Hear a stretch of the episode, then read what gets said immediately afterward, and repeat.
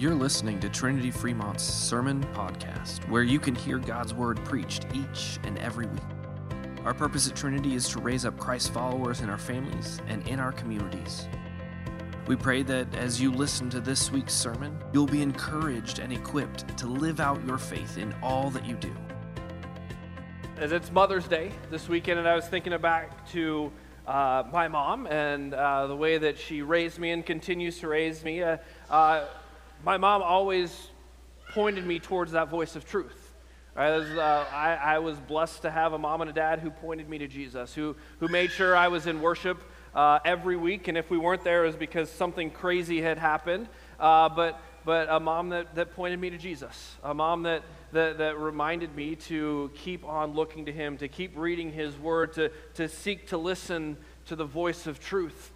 Uh, but no matter how well my mom did that, Satan's also really good at what he does right? And Satan likes to sow seeds of doubt, and Satan likes to twist the voice of truth into a different voice. Uh, and so uh, I, I know my mom loved me, I know my dad loved me, and, and, they never said anything differently, but there were lots of times growing up where I felt like I had to earn that love. Or if not earn it, keep it.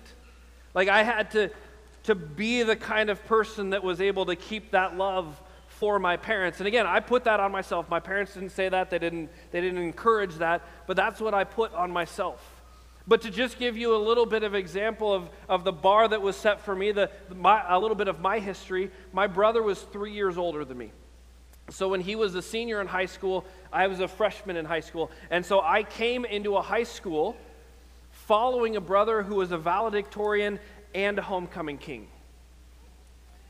Yeah, that was the bar right? And so every class that I went to, I was Jacob's little brother. And so I had to live up to that each and every day. And, and so when I got through with my high school career, only being a valedictorian and on the homecoming court, I was a failure.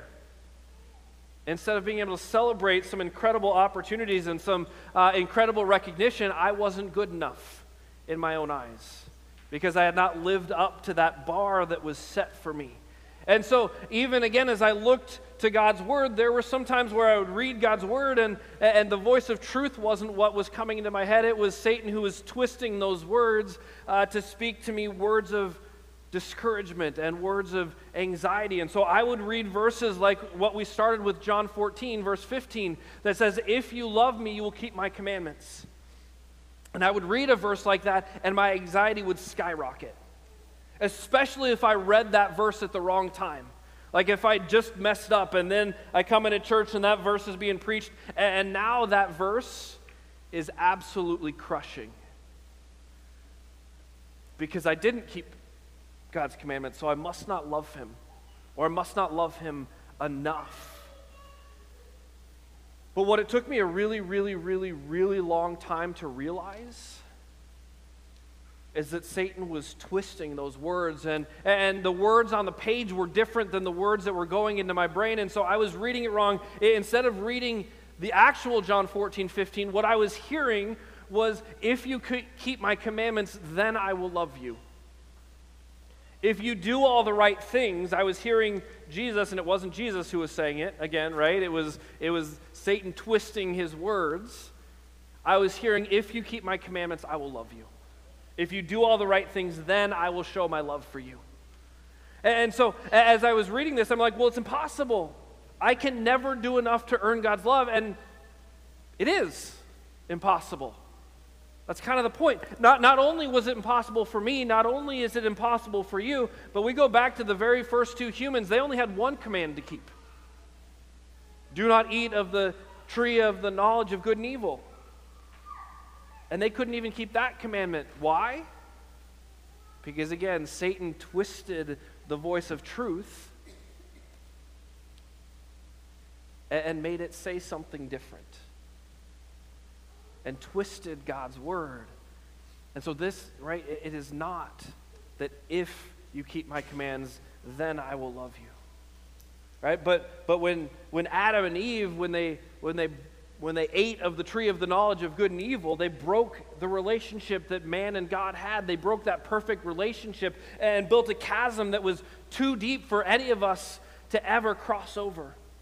We've tried, right? We, we, we try and live up to perfection, but we continue to fail over and over again.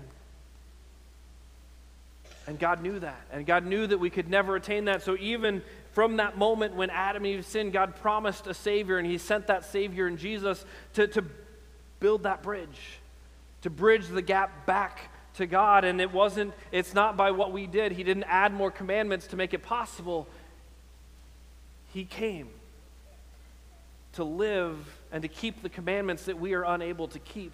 And then he, he ended up being hung on a cross. And at all of those times that we have failed to keep the commandments, those were all placed on his shoulders. And then he, he lowered his head and he breathed his last. And in doing so, he took your sins and mine to the grave. But he didn't stay in the grave, right? Three days later, he rose from the dead, and in doing so, he destroyed death and he, he, he forgave you all of your sins. He forgave you all of those times that you were unable to keep the commandments. And if you remember last week, we're continuing here in John chapter 14, and it, it started in John 14. Uh, it's in the middle of Jesus on Maundy Thursday right? The night that he was betrayed. And so he's teaching his disciples because he knows that this is the last time that he's, he's going to be able to teach them before he goes to the cross. And so in the midst of that, he's, he's telling his disciples what it should look like. If you love me, you will keep my commandments. To go back to my story again, when Satan twisting those words, I, it took me a long time to really fully grasp that my parents didn't love me because of what I did. Because Satan kept twisting those things. But my parents love me because of who I am. Right? They, I'm their child. Right? That's who I am. And so that's why they love me, not because I did the right things. And we see that that's the same with God, right? Jesus says, If you love me, you will keep my commandments, and I will ask the Father, right? I know you can't do it, Jesus says, but I will ask the Father, and he will give you another helper to be with you forever. He will send you his Spirit to walk beside you, and I will not leave you as orphans. I will come to you. Right? You and I aren't loved by Jesus because of what we do, because we keep his commandments. You and I are loved by Jesus because he did not leave you as an orphan. Right? Through, through the waters of baptism, through the hearing of his word, Jesus has come to you. He has, he has brought you out of your orphanage and into his family. And he loves you because of who you are. You are his children. And, and again, as he's talking to the disciples on this Maundy Thursday, he, he's letting them know that he's going to leave them for a little bit. But he'll come back, right? And he does that for three days. He goes to the cross, he leaves them for a little bit, and then he comes back. But this isn't just spoken to the disciples for that three day period, it's also for us today. There, Jesus is coming back. Right? He will come to you. He, he comes to us again in the waters of baptism, but he also comes to us in, in his body and his blood, which has been broken and shed for you. He comes to you physically today. He comes to you in his word. He comes to you through his spirit, but he also is coming again, where he will raise you up to new life, where he will give you a new and perfect body, and, and he will raise up all of those who have had faith in him throughout time and space, right? This is the good news of Jesus.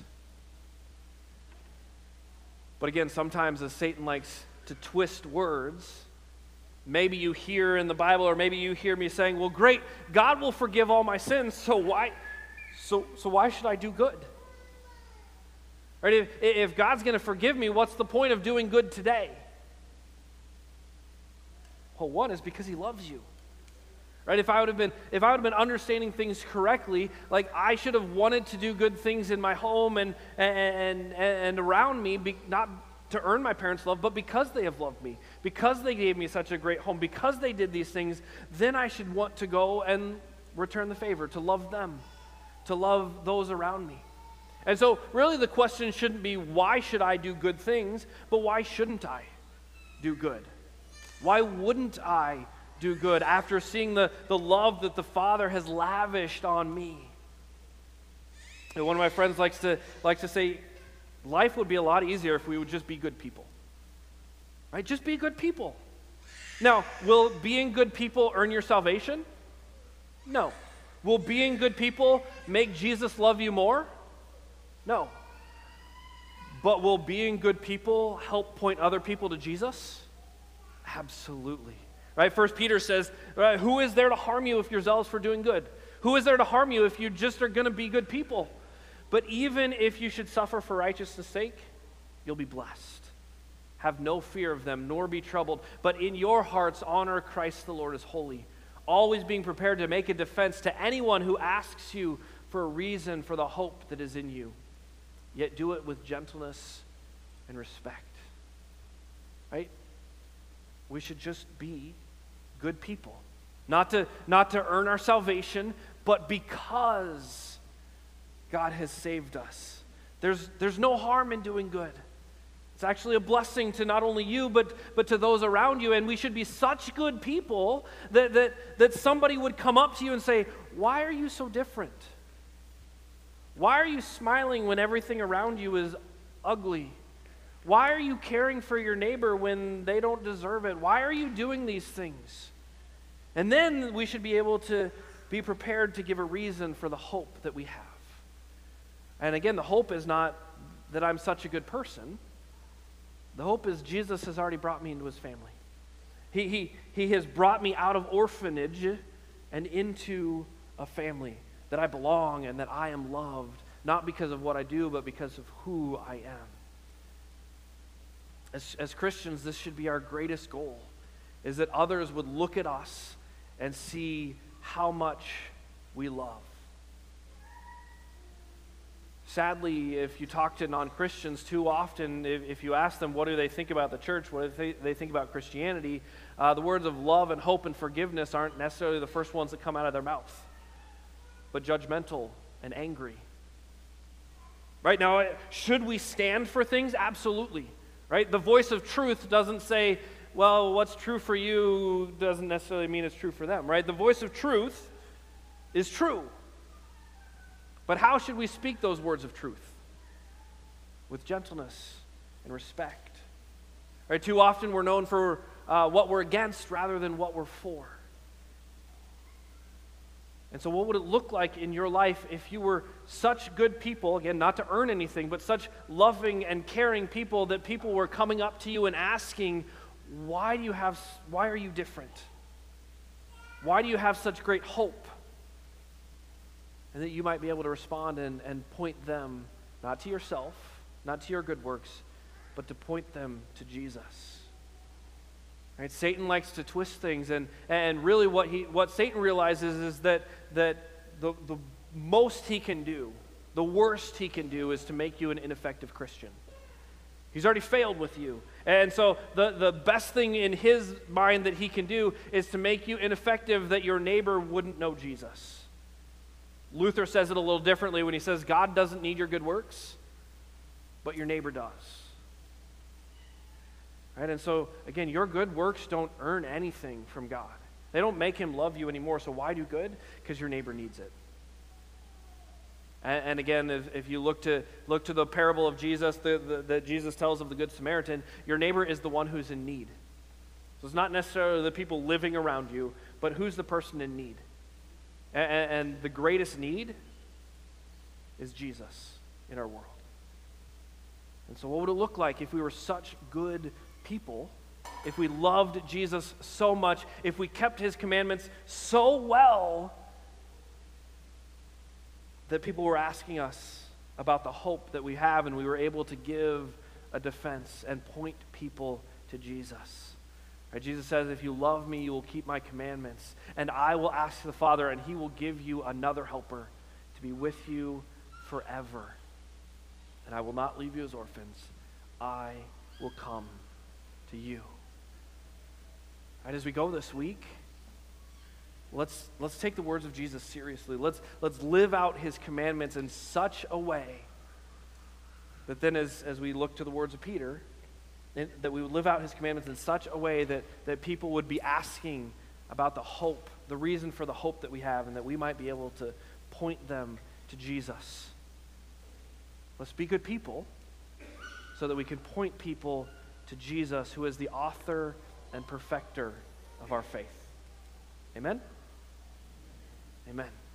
And now may the peace that passes all understanding keep your hearts and minds and eyes focused on Jesus today and every day.